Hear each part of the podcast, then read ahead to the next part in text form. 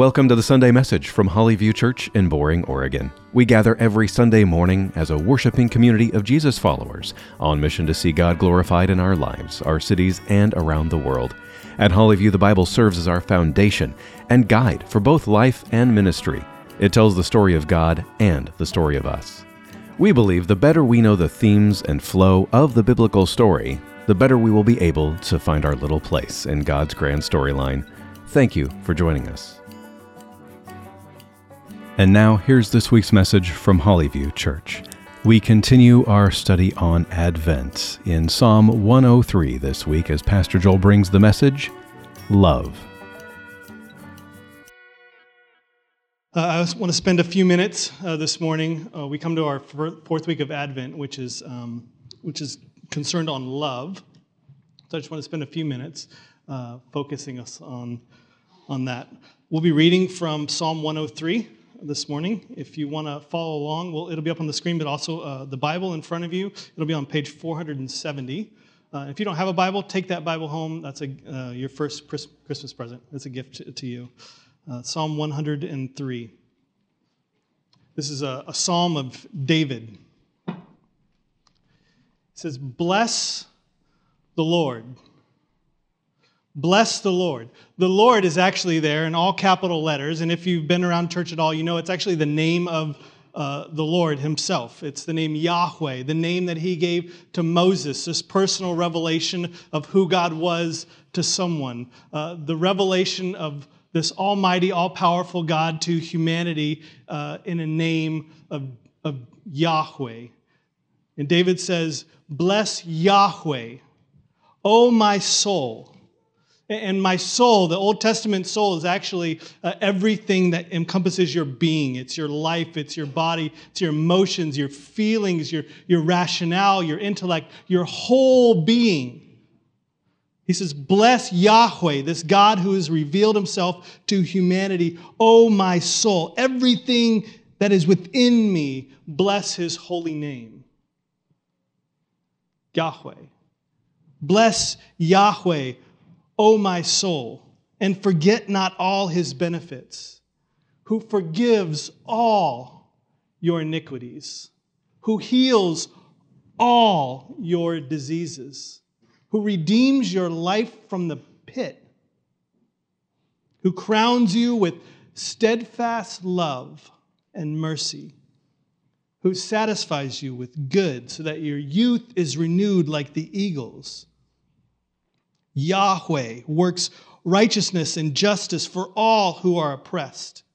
He made known his ways to Moses, his acts to the people of Israel.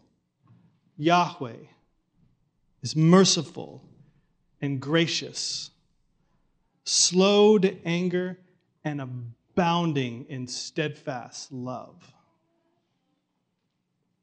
He will not always chide, nor will he keep his anger forever. He does not deal with us according to our sins, nor repay us according to our iniquities. For as high as the heavens are above the earth, so great is his steadfast love towards those who fear him.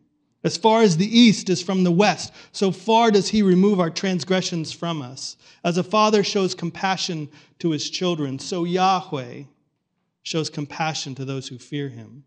For he knows our frame, he remembers that we are dust. As for man, his days are like grass. He flourishes like a flower of the field, for the wind passes over it and it is gone, and its place knows it no more. But the steadfast love of Yahweh is from everlasting to everlasting on those who fear him, and his righteousness to children's children to those who keep his covenant and remember to do his commandments, Yahweh has established his throne in the heavens, and his kingdom rules over all. Bless Yahweh, O you angels, you mighty ones who do his word, obeying the voice of his word.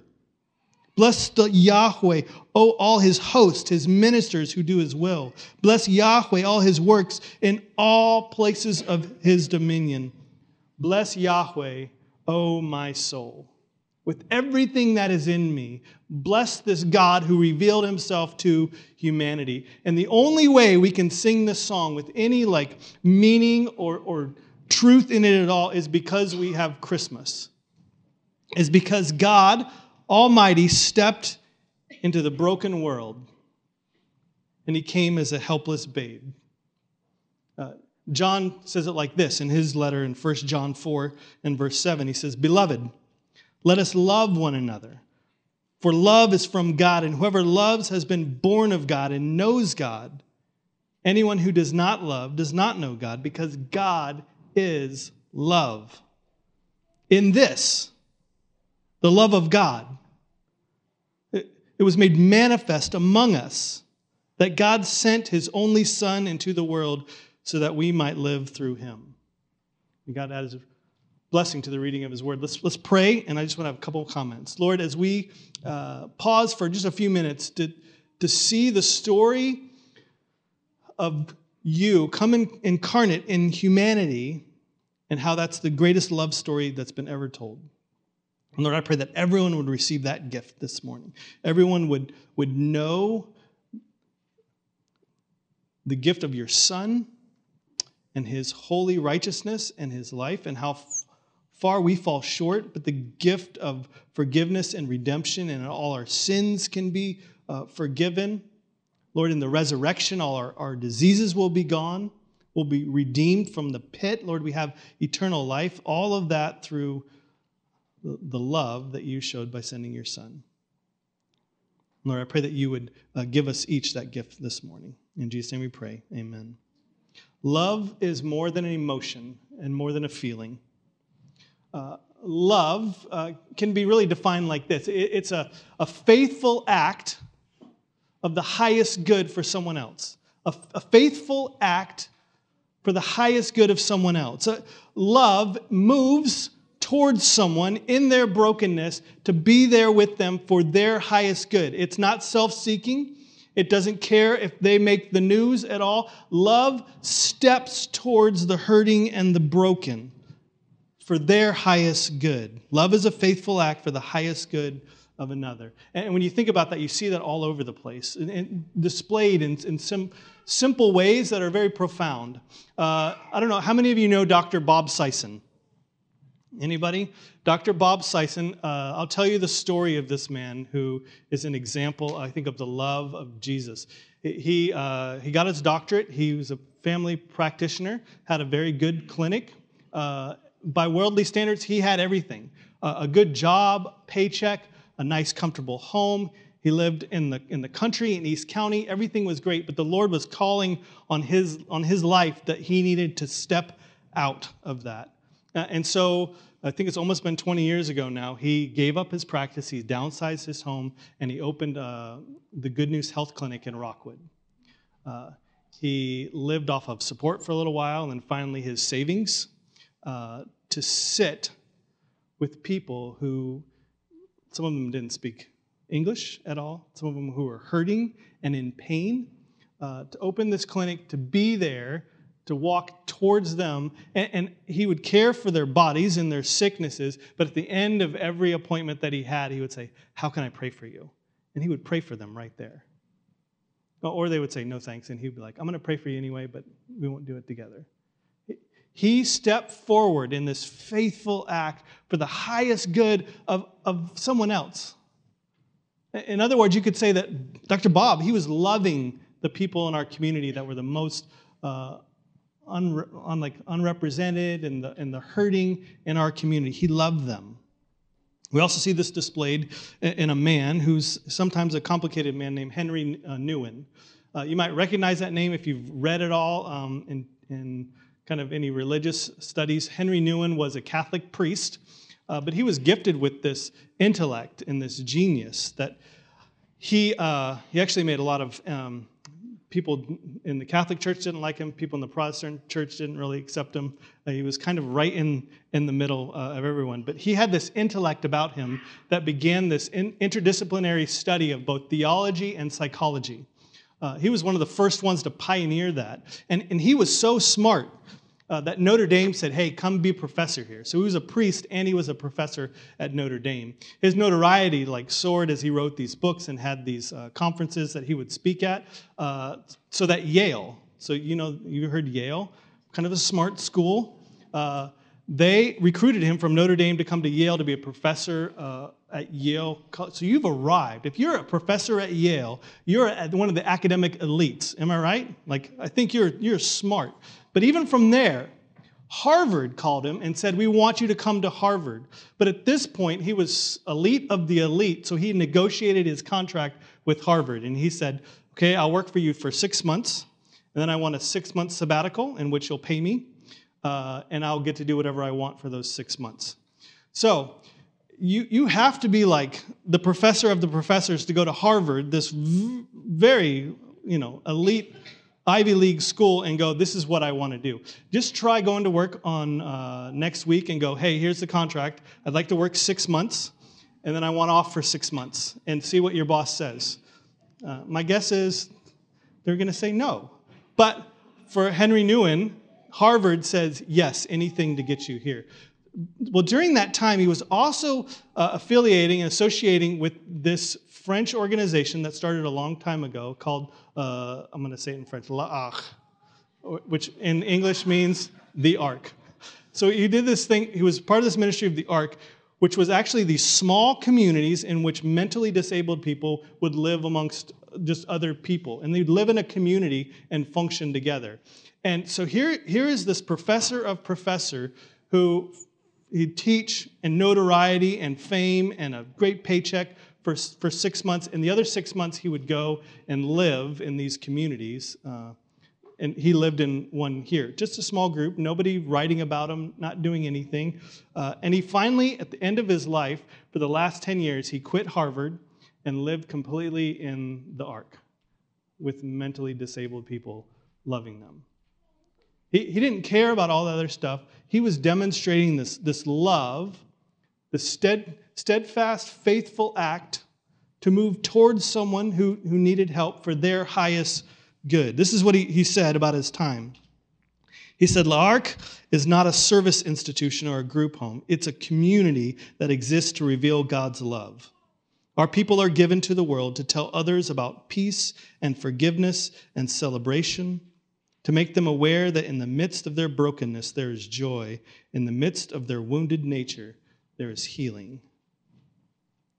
But if you know anything about Henry, you, you might realize that I think the ark was so powerful in his life because he too was a broken man looking for the love and acceptance of, of God.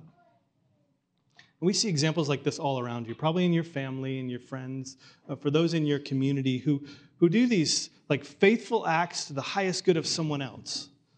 But even in all that, it's kind of a mixed, mixed bag because we all kind of are mixed bags. And as great as the examples of Dr. Bob Sison, if he was here today, or if Henry Nouwen, if he was still alive and here today, uh, these examples just pale in comparison. I mean, there's not even close to the comparison of what it looked like for a God of all creation to come down as a baby in a manger. There's, there's nothing that compares to that. That, that God just didn't come down and appear as this mighty warrior or even a full grown man and come in. It's the God of all creation came down as a vulnerable, helpless babe. Imagine this the God of creation who speaks galaxies into existence with his words takes on the flesh, the, the dust people that he has created, he becomes like one of them. The all powerful God steps into our world, into time, in a broken mess of the world, in the most vulnerable way possible, as a baby. A baby, think, think about it. A baby, it can't go anywhere unless someone carries it, it just lays there if a baby's hungry, it can't feed himself. Somebody has to feed him. He can't communicate. He can't do anything but lay there and put his trust and hope in the people around him won't kill him.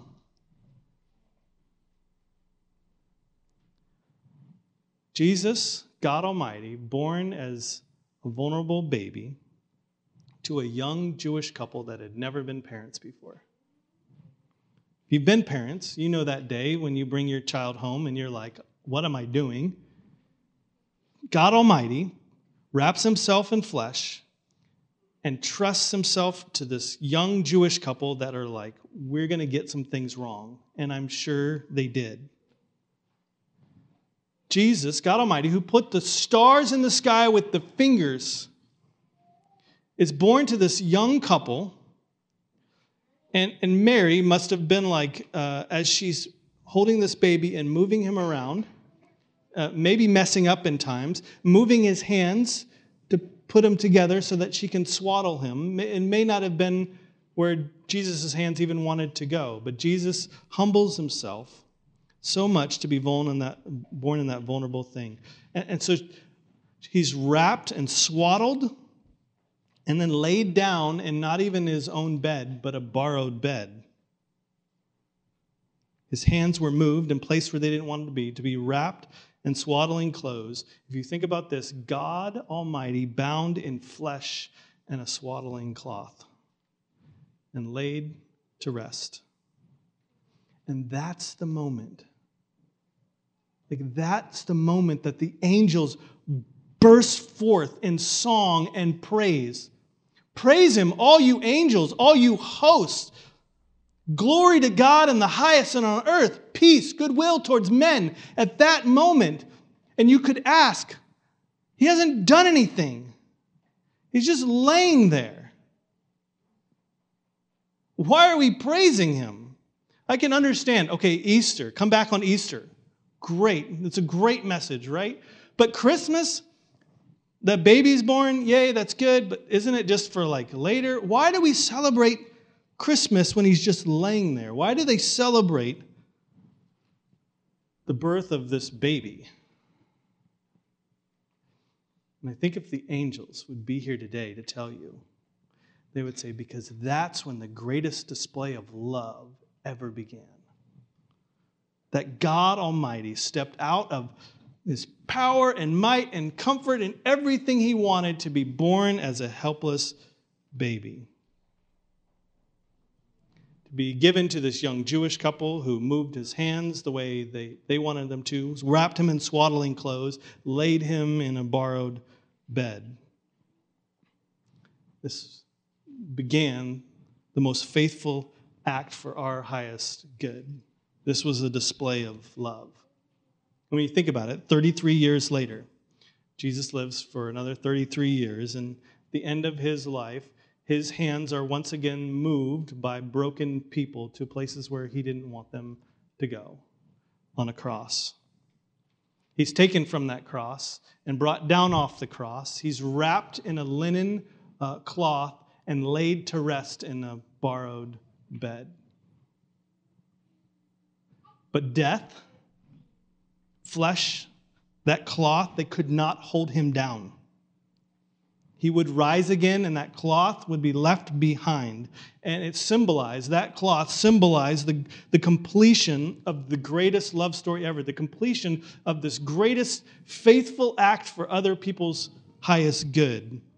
Let me just read that, and then I have one more comment at the end. In, in, Luke 23, we find this. And, and as you're there, as we're reading this, just think of all the symbolisms that are similar to the Christmas story. Uh, we have people coming bringing spices uh, there. Uh, we, we have wrapped and laid down in uh, a manger. We have the, the testimony. We have angels uh, here as well. Just listen. Uh, Luke 23 and verse 50. Now there was a man named Joseph from the Jewish town of Arimathea. He was a member of the council, a good and righteous man who had not consented to their decision and action. That was to, to kill Jesus. And he was looking for the kingdom of God. This man went to Pilate and asked for the body of Jesus. Then he took it down and wrapped it in a linen shroud and laid him in a tomb. A tomb cut in stone where no one else had yet been laid. It was a day of preparation, and the Sabbath was beginning. The women who had come with him from Galilee followed and saw the tomb and, and how the body was laid. Then they returned and prepared spices and, and ointments. Chapter 24. But on the first day of the week, at early dawn, they went to the tomb, taking the spices they had prepared. And they found the stone rolled away from the tomb. But when they went in, they did not find the body of the Lord Jesus. While they were perplexed about this, behold, two men stood by them in dazzling uh, apparel. And as they were frightened and bowed their faces to the ground, the men said to them, Why do you seek the living among the dead? He is not here, he has risen. Remember how he told you while he was still in Galilee that the Son of Man must be delivered into the hands of sinful men and be crucified, and on the third day rise. And they remembered the words, and returning from the tomb, they told him all these things to the eleven and to all the rest. Now it was Mary Magdalene and Joanna and Mary, the mother of James, and the other women uh, with them who told them these, these things to the apostles. But these words seemed, seemed like an idle tale, and they did not believe them. So Peter rose and ran to the tomb. Stooping and looking in, he saw the linen cloths by themselves, and he went home marveling at what had happened. Love had come down it had entered our broken, messy world in the most vulnerable, helpless place. So I don't know where you are this morning, but if you're feeling like even being in a church and you're feeling very vulnerable, well, Jesus has been there. If you're feeling helpless in your situation, Jesus has been there. But the, but the flesh and the cloth and the problems did not hold him down. He moved towards us in our brokenness for our highest good, to offer salvation, to, offer Psalm 103, to forgive all of our iniquities, to heal all our diseases, to redeem our lives from the pit, to crown us with steadfast love and mercy, to satisfy us with good. Salvation, forgiveness, healing, redemption, goodness. We celebrate that today as Jesus is born. We, we celebrate love we see this baby in a manger, God who is love, expressing himself, revealing himself through Jesus. So, as we look at Jesus in the manger, wrapped in swaddling clothes, I think each one of us should see the gift that is on offer for each one of us. It's a gift. But just like a gift under the tree, it, it has to be received. It's a gift that, that's been given, but if you don't reach out and go, Yes, I need this, I want this, then the gift just sits there. And how sad it is if there's like a gift under the Christmas tree that nobody wants to open. Wouldn't that, that would hurt your feelings? Like, well, Jesus, this, this faithful act for our highest good is offering us this gift of forgiveness and redemption this morning. And if you've taken that gift, uh, then you know, uh, just like John says, if you've taken that gift of love, then it's your duty to then to like spread it to other people and give it out to other people. It's, it's inexhaustible. It's from everlasting to everlasting. And so our job then, as believers who follow Jesus, is to be people who, who love one another, who, this overflowing of love. But it's a gift you have to take. Let me ask, have you taken that gift today? Have you received it? Uh, if not, it's super easy. Uh, you just say, Lord, I need the gift. I'm, a, I'm a sinner. Uh, I can't, I have all these sins. I have all this brokenness inside me. Uh, I need your redemption and your forgiveness. And, and if you'd like to do that, I'm sure anyone would pray with you. If you have family members here, tell them they would love to pray with you. And, and this would be the greatest Christmas ever because you would receive the gift of love this, this steadfast, faithful act for your highest good that Jesus came down in a baby, which should allow us all to say, Bless the Lord, bless Yahweh, this God who reveals himself through his Son. O oh, my soul, everything that is within me. Uh, so I'm going to pray, and then we're going to have the men's quartet come up, and then we have a choir, and then we'll ask you all to join in, in singing as well.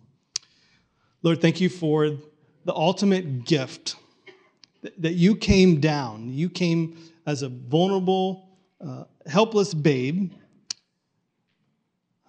to live a perfectly righteous life so that your death and your resurrection can be counted for us. That as we look at the, the babe wrapped in swaddling clothes in a manger, Lord, that we, we would see uh, the God who um, laid his life down for us. That we would remember the, that salvation and forgiveness is found through you, uh, through your Son, and that we would receive that gift even this, even this morning and this Christmas time. In Jesus' name we pray. Amen. Thank you for joining us for this message from Hollyview Church. We invite you to join us in person for our worship service every Sunday morning at 1030. You can find us on Southeast 257th Avenue, just off of Highway 212, between Boring and Damascus, Oregon, or find us online at hollyviewchurch.com. Together, we are being shaped by the gospel, rooted in God's Word to share God's grace and truth. Again, whether online or in person, thank you for joining us here at Hollyview Church.